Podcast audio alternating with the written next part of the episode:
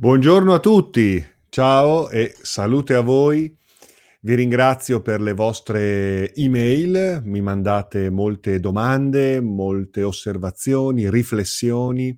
È bello condividere tutto questo eh, insieme a voi sugli argomenti che tanto ci appassionano. E mi raccomando, potete continuare a scrivermi attraverso l'email info chiocciola carlodorofatti.com io le email le leggo proprio sul momento perché mi piace essere molto spontaneo e molto così in tempo reale nel momento in cui vi do il mio parere, le mie opinioni, le mie risposte alle vostre email e quindi passo subito a leggere le domande di oggi. Ho molte domande in coda, quindi pazientate se non riesco ad affrontare le vostre email oggi, vedrete che di venerdì in venerdì, io il podcast lo faccio settimanalmente, vedrete che via via riuscirò a rispondere a tutti. Quindi eh, veniamo alle domande di oggi. Un'amica, tra l'altro, che frequenta l'accademia online, l'accademia ACOS, mi dice, mi parla di una meditazione e dice che durante eh, alcune pratiche, alcune meditazioni, vede persone. Eh, mi dice e mi sottolinea che, ad esempio, ha la percezione di vedere persone alla sua sinistra eh, disincarnate, defunte, e alla sua destra le persone vive, al centro vede dei bambini. Mi chiede se ha un senso tutto questo. Beh, può avere un senso per te. Eh, in effetti, anche nella nostra linea di lettura, noi andiamo da sinistra verso destra, quindi ci può essere che a sinistra abbiamo i disincarnati, poi abbiamo i bambini, poi abbiamo gli adulti viventi, no? in una sorta di lettura temporale esistenziale ma questa è una mia interpretazione, un mio modo di valutare. Eh, tieni conto che nei sogni spesso noi percepiamo noi stessi in varie fasi, nelle nostre diverse emozioni, ma anche nelle nostre personalità interiori. Quindi può anche darsi che questo scenario coinvolga parti di te con le quali entrare in eh, relazione durante la tua meditazione. Mi dici che riesci a rispondere alle domande che ti fanno, ma non sai bene come gestire questa possibilità. Beh, esplorala semplicemente, spontaneamente, con naturalezza.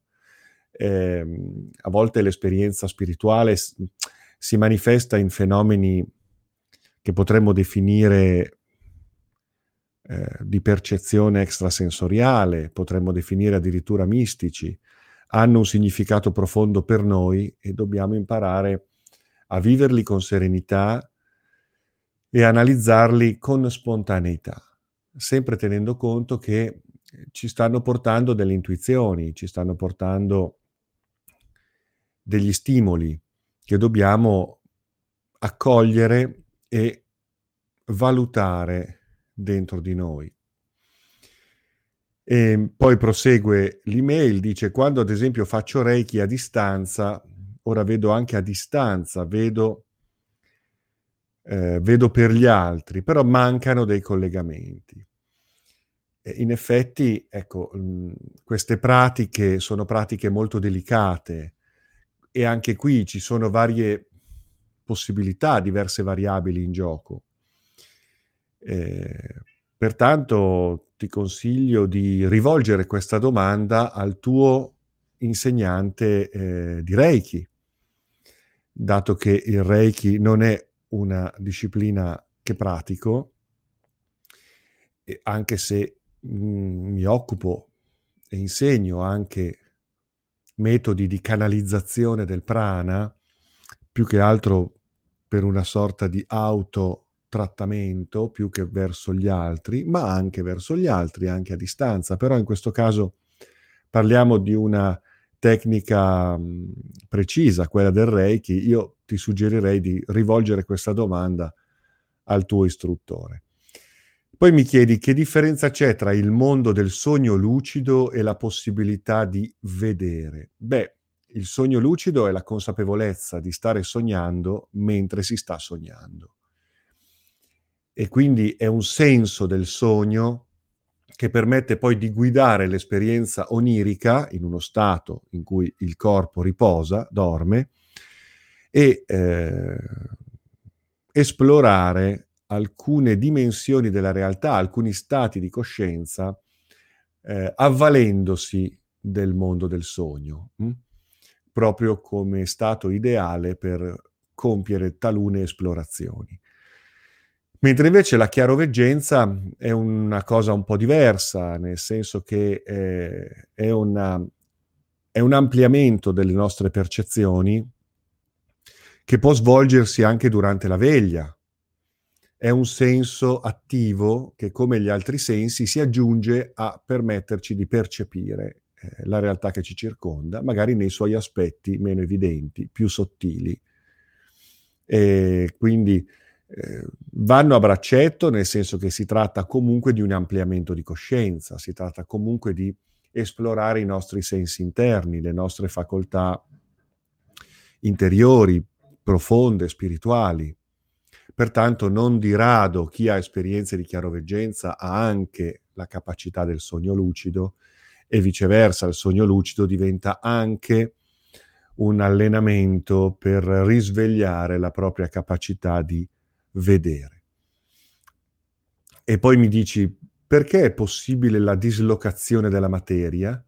Io ora riesco a vedere eh, qui si parla di esperienze di bilocazione, no? Gustavo Roll, citi nella tua email Gustavo Roll che materializzava oggetti e dici mi mancano collegamenti per capire. Allora, ehm, attorno a noi la realtà è infinitamente plastica, noi viviamo all'interno di un'onda vibrazionale, temporale, attorno alla quale si addensa un ologramma che chiamiamo realtà, chiamiamo piano di esistenza. Lo percepiamo con i nostri sensi fisici, direi forse lo determiniamo con l'esercizio dei nostri sensi fisici, che vanno a selezionare quelle frequenze che poi ricadono in quel precipitato manifesto che chiamiamo cose, oggetti, universo, mondo, il nostro mondo. Quindi noi interagiamo con un campo vibrazionale, con un ologramma, che può essere manipolato, possiamo intervenirvi, ecco, in questo senso, possiamo accedere alla determinazione di questo ologramma e quindi produrre fenomeni che poi, percepiti con i nostri sensi fisici, ci appaiono come paranormali, miracolistici, incredibili, tra cui lo spostamento di oggetti, la psicocinesi, la bilocazione, sono tutti effetti che eh, la mente produce sulla materia, eh, fermo restando che la materia è mente. Quindi noi possiamo interagire ad un certo livello di conoscenza, di coscienza. A volte capitano fenomeni spontanei, date determinate circostanze, però in chiave evolutiva diciamo che nel momento in cui noi siamo consapevoli di ciò che siamo e di ciò che è la realtà, possiamo interagire con ciò che siamo e con ciò che è la realtà ad un altro livello, ad un altro livello di, di manifestazione. E quindi ecco che si possono produrre determinati fenomeni. Cosa che non è poi così importante, eh? se non per darci veramente eh, il senso di come stanno le cose, di qual è la natura reale del reale. Quindi noi non siamo qui poi per imparare a produrre fenomeni miracolistici, ma in quell'esperienza possiamo ancora una volta trovare conferma che la realtà attorno a noi è illusoria, è una espressione della mente e della coscienza in divenire, che diventa fenomeno temporale, fenomeno spazio-temporale e materico, ma eh, non è altro che un palcoscenico olografico attraverso il quale produrre quei fenomeni di alterità e di relazione che ci permettono di produrre dei risult- dei, dire, dei significati a livello emozionale, a livello di sentimento, a livello di contemplazione. E tutto questo fornisce un valore aggiunto per eh, una coscienza in divenire, che diviene conscia di se stessa. Vedete, eh, in questo caso, ecco, Dio è quel concetto per cui il nulla diviene cosciente di sé attraverso l'esperienza della vita, che diventa manifestazione, fenomeno, dinamica relazionale e applicazione di consapevolezza e coscienza ad un contesto grazie al quale si producono significati. Poi mi chiedi, se faccio entrare una persona dentro un mio sogno, in che piano siamo, astrale o spirituale? Allora, i sogni sono piano astrale fondamentalmente. Oltre il sogno iniziano i piani superiori, il piano spirituale, dove il sogno si trasforma in un'esperienza di coscienza che ci porta su altre dimensioni di, consapevolezza. Quindi il sogno ordinario, il piano onirico ordinario è astrale, talvolta ci sono degli squarci sul cosiddetto al di là, ci sono degli squarci sul reale, sullo spirituale, però i sogni sono un fenomeno astrale, fa par- fanno parte di uno psichismo personale e collettivo eh, che addensa il cosiddetto piano astrale, che a sua volta è popolato poi da varie entità, psicocreature, intelligenze di vario ordine e grado, spesso è popolato da forme pensiero anche piuttosto basse, perché molto legate alla nostra percezione egocentrata nel momento in cui non siamo pienamente consapevoli di, di ciò che la realtà è. Quindi fare entrare una persona nel sogno o, o il fatto che questa persona appaia nel tuo sogno o apparire nel sogno di un altro, come fanno gli sciamani quando entrano nei sogni. Eh, ci stiamo muovendo comunque ancora su un piano astrale, eterico, astrale, mentale inferiore. Siamo ancora all'interno comunque di una dimensione psichica che può diventare trampolino per qualcosa di superiore, eh? però bisogna, averne, bisogna avere le chiavi ecco, per poter eh, accedere. Chiavi che poi sono chiavi coscienziali, fanno parte del proprio percorso sinceramente vissuto, con spontaneità, anche con naturalezza, anche con ehm, capacità di intuitività. Hm? Per cui, certo, abbiamo una tradizione che ci consegna metodi, tecniche, formule, rituali, sigilli, chiavi, codici, però non eh, trascuriamo anche la nostra capacità intuitiva, eh, nel momento in cui ci accostiamo con purezza di intenti ad un cammino spirituale. Questo implica in effetti l'apertura di una sensibilità superiore che ci porta via via a esperienze di coscienza. Quindi grazie di queste domande. Quindi abbiamo parlato di, di sogni fondamentalmente, no? me lo ricordo così poi nel titolo del podcast indichiamo questo. Poi un'amica mi scrive diverse interessantissime domande.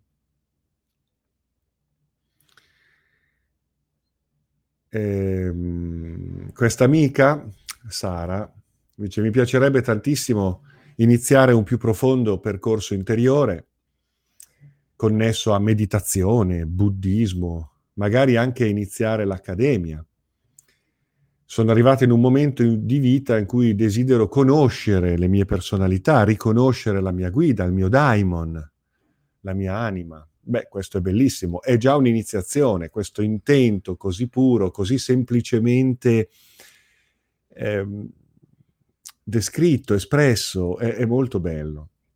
Sono una persona che ha molti pensieri, emozioni e quando credo a tutto mi identifico e vivo in preda a tutto mentre quando sono consapevole di questi pensieri ed emozioni non mi portano via e mi sento presente. Io vorrei accorgermi chi sono realmente, Ma se io sono dentro pensieri ed emozioni, sto scegliendo senza essere me stessa. Non sono io a scegliere? E beh, chi sceglie? Chi c'è dentro? Who is in, come si fa in quelle meditazioni di tradizione zen, in cui ci si chiede continuamente dimmi chi sei, chi c'è, chi parla, chi mi sta rivolgendo la domanda, quale parte di te. È una personalità, è un ego, è un io tra tanti io che competono al controllo di te stessa? Sei tu nel tuo sé reale individuato e consapevole? Sei tu nel tuo flusso di coscienza che è sé superiore e quindi ancor più sei nella tua natura spirituale, divina, reale, chi c'è dentro, chi è che parla. Certo, noi spesso parliamo attraverso le nostre emozioni, attraverso i nostri pensieri, attra- i pensieri attraverso degli ego che vogliono rappresentarci, ma in che, che in realtà non ci rappresentano pienamente e spesso sono fasulli. No? Da essi ne deriva un'individualità media convenzionale che è un io illusorio, etero condizionato, quindi siamo guidati dall'esterno, reagiamo a degli stimoli esterni che continuamente ci bombardano e ai quali siamo vulnerabili, i condizionamenti, i sistemi di credenza, la cultura, la morale, l'ambiente, l'educazione, la famiglia, la scuola, i media, la pubblicità, tutto quanto ci costringe in una identità illusoria piena di bisogni, in una sorta di pseudo vita, pseudo laddove poi le emozioni sono più una sorta di emotività che ci coinvolge e travolge, anziché, diciamo, permanere in una centratura più solida, più reale. Da qui inizia un lavoro, no? Che non è tanto un capire chi sei, ma si parte da un capire chi non sei, o meglio, cosa non sei, cosa fa parte di te, cosa non fa parte di te, chi sei, lo puoi capire solo attraverso un processo negazionis, la via negazionis. All'inizio bisogna fare questo sfoltimento, poi si arriva a intuire, a sentirsi. E questo fa parte di un viaggio straordinario. Hm?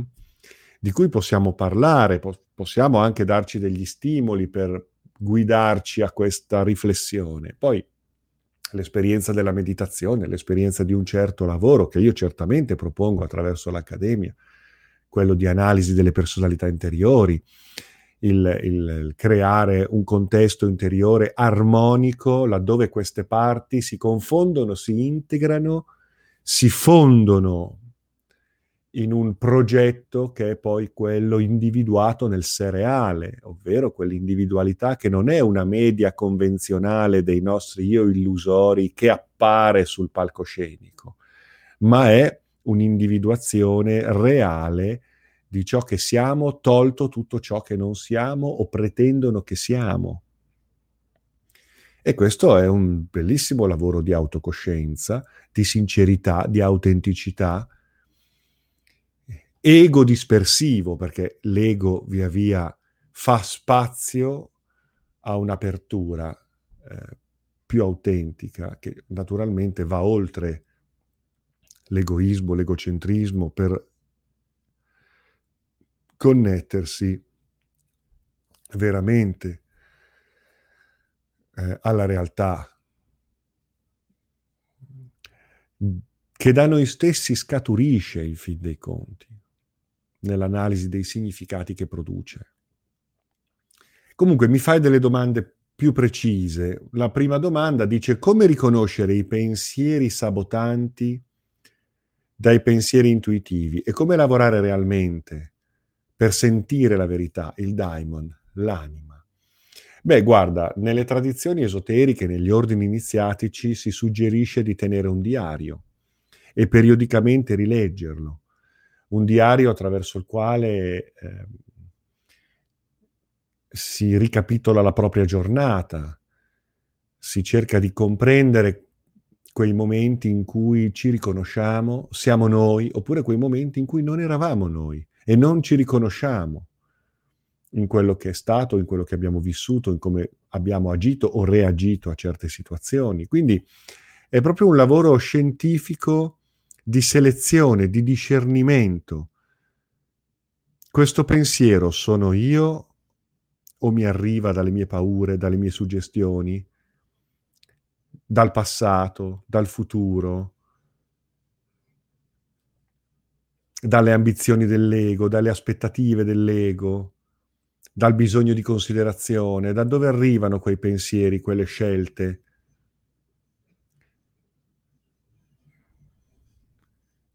La mente ce la racconta, siamo molto bravi a giustificarci, a trovare scuse. Vedete, la razionalità non è altro che la capacità di trovare delle scuse. Mm? Per cui si costruisce una logica per giustificare la nostra profonda irrazionalità. Mm, ma il fatto stesso che tu ti poni questa domanda già ti porta verso una direzione di discernimento, di intuizione tra quelli che sono i pensieri sabotanti, che sono quelli legati al senso del dovere, al senso di colpa, alla compiacenza nei confronti degli altri, al proprio attaccamento. Eh, tutto questo poi va a nutrire quella costante delusione, infelicità, sofferenza, rabbia o dall'altra parte remissività, depressione. E tutto questo nutre quelle parti illusorie che tanto piacciono al mondo fuori di noi, ma che ci allontanano da un senso reale della nostra vita, una vita sana, una vita bella, una vita vera, sincera, autentica, realizzativa, evolutiva. Eh, tutto questo noi lo allontaniamo nel momento in cui incoraggiamo tutto un processo che ha a che fare con quelle parti di noi che non siamo noi e che si nutrono delle nostre emotività più basse. Ora, avere un ego non è un problema, è necessario, come dire, eh, per vivere nella propria quotidianità, il primo livello è proprio quello di, di, di avere un, un, ego, un senso di sé in relazione agli altri. E, e questo è, è legittimo ad un primo livello di coscienza, o meglio di non coscienza. E infatti quando stiamo male, e allora ecco che, che, che ne so io, gli amici che ci circondano, a volte i familiari, a volte lo psicoterapeuta, lo psicologo, sanano i problemi dell'ego, perché è giusto che quell'ego possa vivere in relazione con gli altri secondo codici sociali, secondo una propria comunque soddisfazione di presenza in relazione agli altri, eh, si fanno le cose che, eh, sono, che, che, è giusto fare, tra virgolette, ci si comporta in modo eh, adeguato, no? e, e, allora si cura l'ego. Quando l'ego scalpita, inquieto, insoddisfatto, oppure diventa ossessivo, si cura l'ego. Lo psicologo cura l'ego. L'esoterismo invece distrugge quell'ego. Quindi il secondo step è cominciare a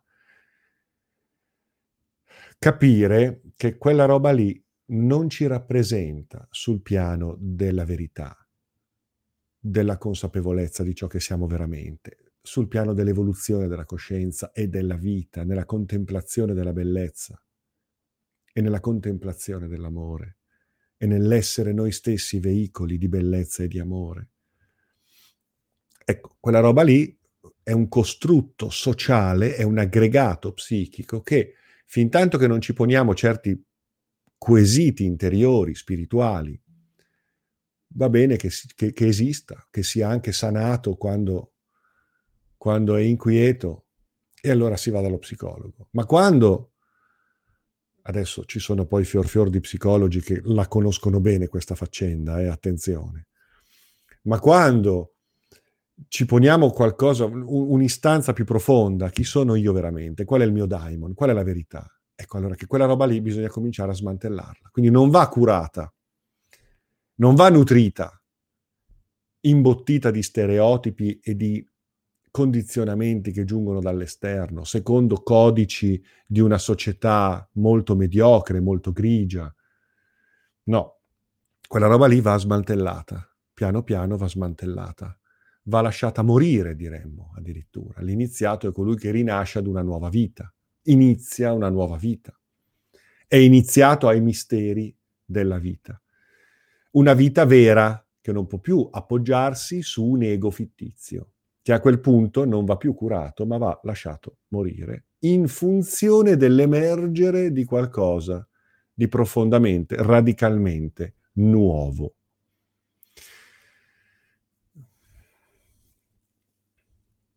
Tenere un diario può essere utile. Meditare perseguendo uno stato di silenzio dei pensieri, quindi pensiamo alle varie tecniche della meditazione. Oggi è in auge la mindfulness, no? ecco, che ha proprio lo scopo di acquietare il processo del pensiero Facendo questo saremo più capaci di lucidità nella nostra vita di tutti i giorni e quindi capiremo qual è il pensiero intuitivo, che a volte è anche quello più scomodo, e il pensiero invece sabotante, che lì per lì potrebbe essere anche quello più invitante. Ma non giudichiamoci mai, eh, impariamo. E errare è umano, errare nel senso non solo di sbagliare, ma anche nel senso di compiere un viaggio, errare, no?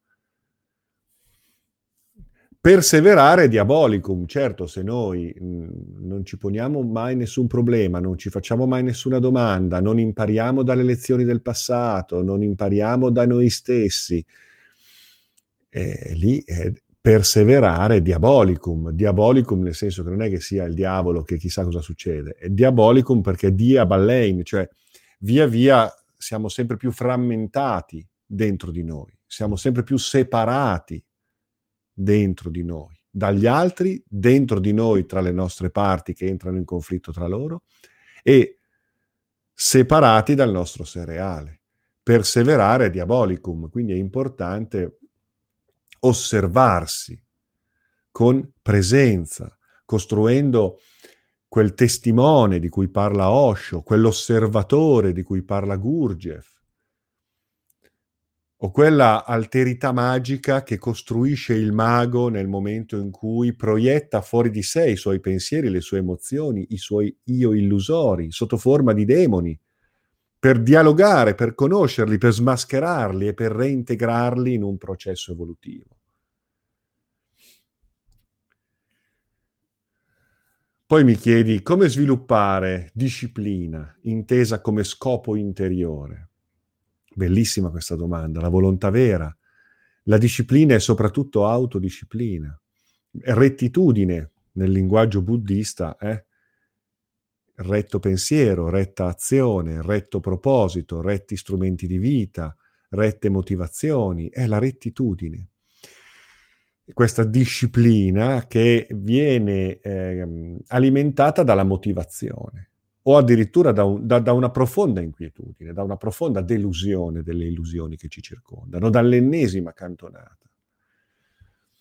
E dice per accorgersi della personalità, delle maschere, dell'ego e per conoscersi totalmente quali sono le tecniche utili, i libri importanti. Beh, di testi ce ne sono tanti, molti autori hanno insistito tantissimo su questi punti, da Osho a Gurdjieff a Krishnamurti, eh, Aurobindo, Mer, eh, poi tutta la, la, la tradizione telemica, eh, quindi che fa capo a, a Crowley e a tutto quello che è stato dopo Crowley, è, è tutto indirizzato alla scoperta del, del sé reale, del sé vero, del Dio occulto.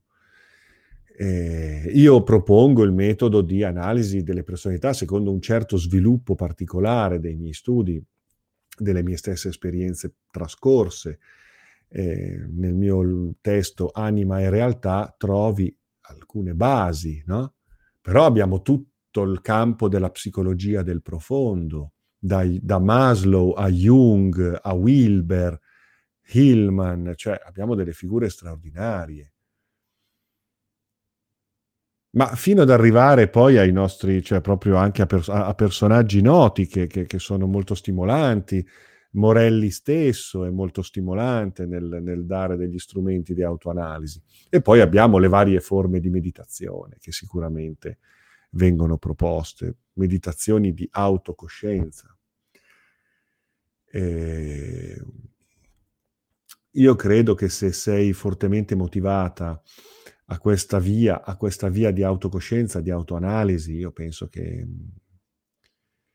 che, che, che forse vale la pena che intraprendi un percorso, eh, perché poi così è un po' difficile sviscerare determinati concetti, sia da un punto di vista filosofico, ma poi anche da un punto di vista pratico. No?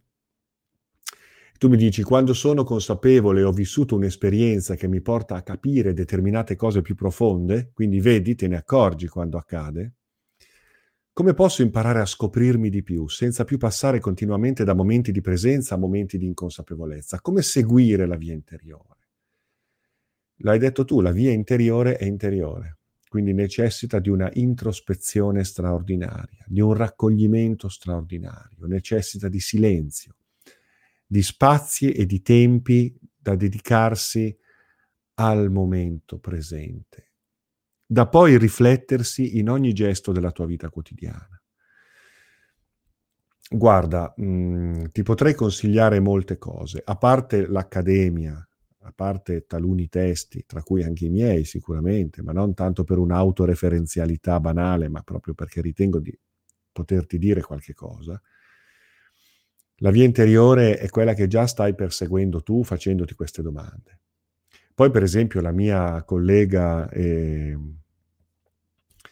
amica eh, Rita Minelli ha, per esempio, confezionato un um, webinar eh, che si intitola Io sono qui, ha già fatto un'edizione eh, mh, poco fa, ci sono tre tre cicli, il primo ciclo lo ha già fatto, ma ti puoi mettere in contatto con lei per vedere se c'è, se c'è la possibilità per te di poterlo recuperare.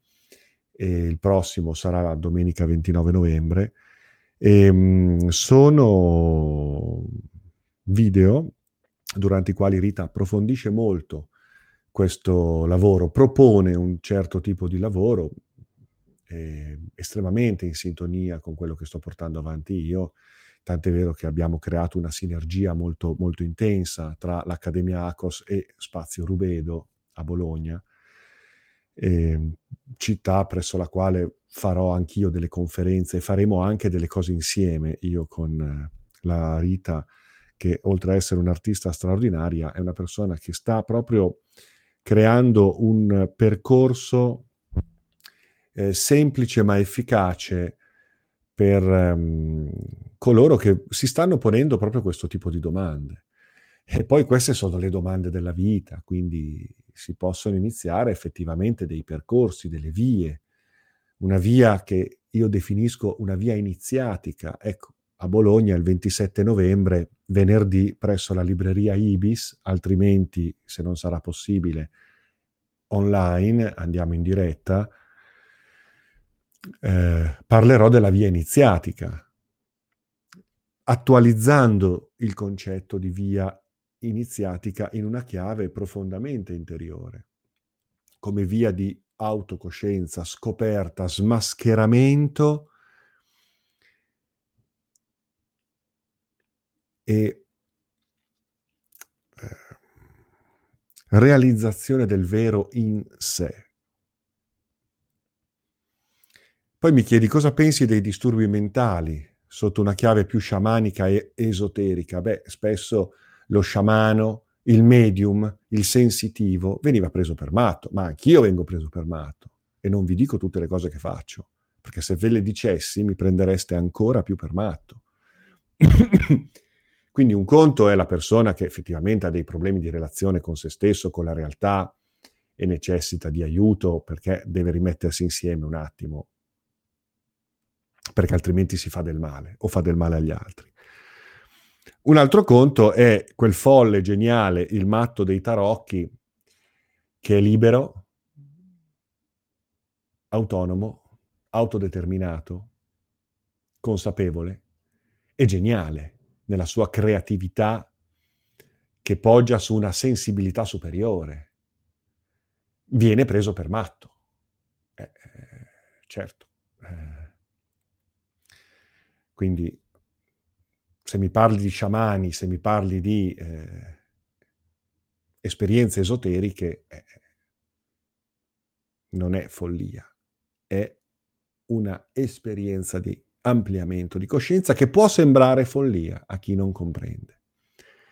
Poi tu dici, per esempio, la schizofrenia, i disturbi compulsivi ossessivi, le altre forme di depressione, malinconia, ansia. Beh, no, quella è un'altra cosa. Quelle sono effettivamente delle problematiche che vanno affrontate nel modo giusto, anche in una chiave esoterica, per comprendere qual è l'istanza di quell'anima che attraverso quei messaggi produce un segnale di vita in realtà.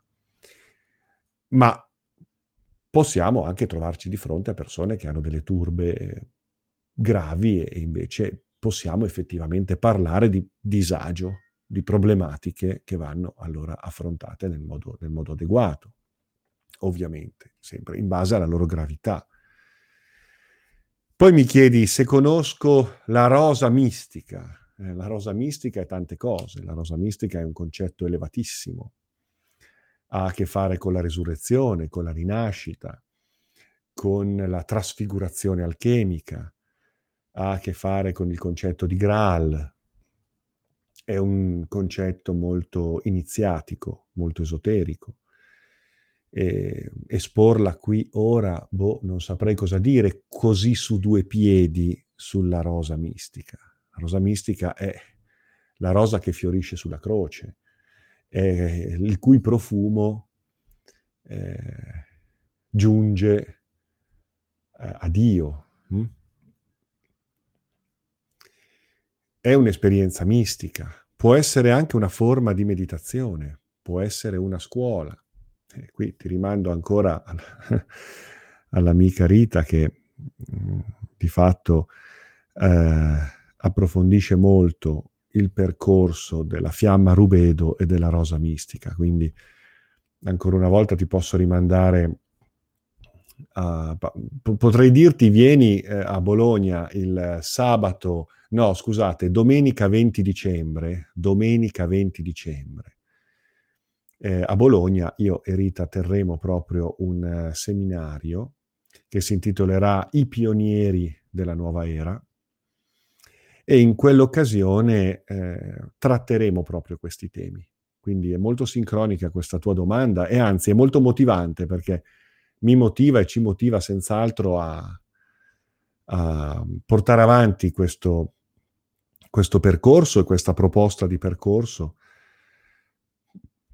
Eh, e quindi grazie. Poi mi chiedi, noto nei volti umani anche forme di animali. Ti capita anche a te? di incontrare nei volti umani animali associati. Cosa potrebbe significare, adesso al di là di ogni battuta possibile? Eh, beh, qui entriamo nel campo della fisionomica, eh, oltre che nel campo alchemico che include un corpo di conoscenze che riguarda la relazione alchemica tra noi e determinate specie animali e vegetali. Gli animali totemici, gli animali guida, gli animali alchemici con i quali siamo associati in una sorta di simbiosi spirituale. Qui entriamo nel campo dell'alchimia. Eh, anche qui eh, ognuno di noi può esprimere determinate qualità che possono essere identificabili in atteggiamenti tipici di alcuni animali. E addirittura il corpo nostro assume determinate fattezze nel momento in cui eh, andiamo a definire sempre di più un certo tipo di carattere. E c'è una risonanza tra il nostro carattere e la mente di razza di un determinato animale. Anche qui, indagine sciamanica straordinaria che tra l'altro ha a che fare poi con l'indagine delle nostre personalità interiori.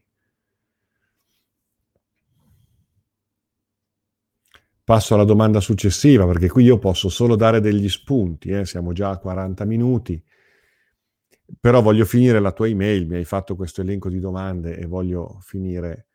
Mi chiedi la proiezione e il transfer, come utilizzarli allo scopo evolutivo, lavorarci senza rimanere solo nella mente, con il cuore, con la sincerità, con l'amore eh, proiezione, transfer, può essere una sorta di empatia funzionale ed evolutiva che ci permette di comprendere l'altro, sia nelle sue verità, sia nelle sue maschere, sia in quello che ci racconta quando ce la racconta, oppure di partecipare dell'emozione dell'altro che facciamo nostra e diventa per noi a nostra volta strumento di comprensione e scoperta. Quindi proiezione e transfer non devono essere, secondo me, delle tecniche che si imparano nei corsi di PNL o nei corsi di ipnosi o ipnosi terapia, ma devono diventare qualcosa di spontaneo e questo si chiama cuore, si chiama amore, gentilezza, comprensione, comprensione anche nella severità, perché io non sto parlando di buonismo, sto parlando comunque di una relazione matura che sia fatta anche di, di sincerità e, e, e, di crescita. Hm? Però è, è, è proprio questo sentire che apre poi ad un, ad un canale di dialogo e di guarigione. Non so se era questo a cui ti riferivi. Poi mi chiedi dei libri sulla presenza mentale, il lavoro interiore per riprendere la propria essenza, la propria verità. Io consiglio tra tutti sempre il solito libro di partenza. Il libro di partenza, poi ad alcuni piace di più, ad altri piace di meno, forse ad altri potrei suggerire qualcosa di più mirato, ma io ti dico, il libro di partenza sono i commenti al Mahamudra di Tilopa che ha scritto Osho negli anni Ottanta. Questo libro è uscito e credo sia ancora disponibile e lo trovi sotto il titolo di Tantra, la comprensione suprema. E accertati che Tantra, la comprensione suprema di Osho, Bhagwan Sri Rajnish, ehm, sia il commento al Mahamudra di Tilopa. Ecco, quello è un testo che secondo me è molto molto bello e di grande ispirazione, proprio sull'onda delle cose che mi hai chiesto. Bene, allora io mm, adesso mi fermo qui, ci sono diverse domande in coda, vi ringrazio delle vostre domande vi faccio solo una richiesta. Se potete, nella vostra email mandatemi solo una o due domande al massimo, eh? così almeno fate quelle due, poi do spazio anche agli altri, eccetera, eccetera. Mm, quindi Adesso volentieri ho risposto alla lunga serie di domande che mi ha proposto Sara, però ecco, cercate di farmi delle email con una o due domande al massimo, magari mi mandate più email, ma così hm, diamo spazio a tutti. Comunque è stato molto bello rispondere a queste domande, è stato molto bello affrontare questi argomenti grazie ai vostri stimoli e vi do appuntamento alla prossima puntata del podcast. Continuate a scrivermi e a seguirmi su carlodorofatti.com. Salute a voi, buona giornata.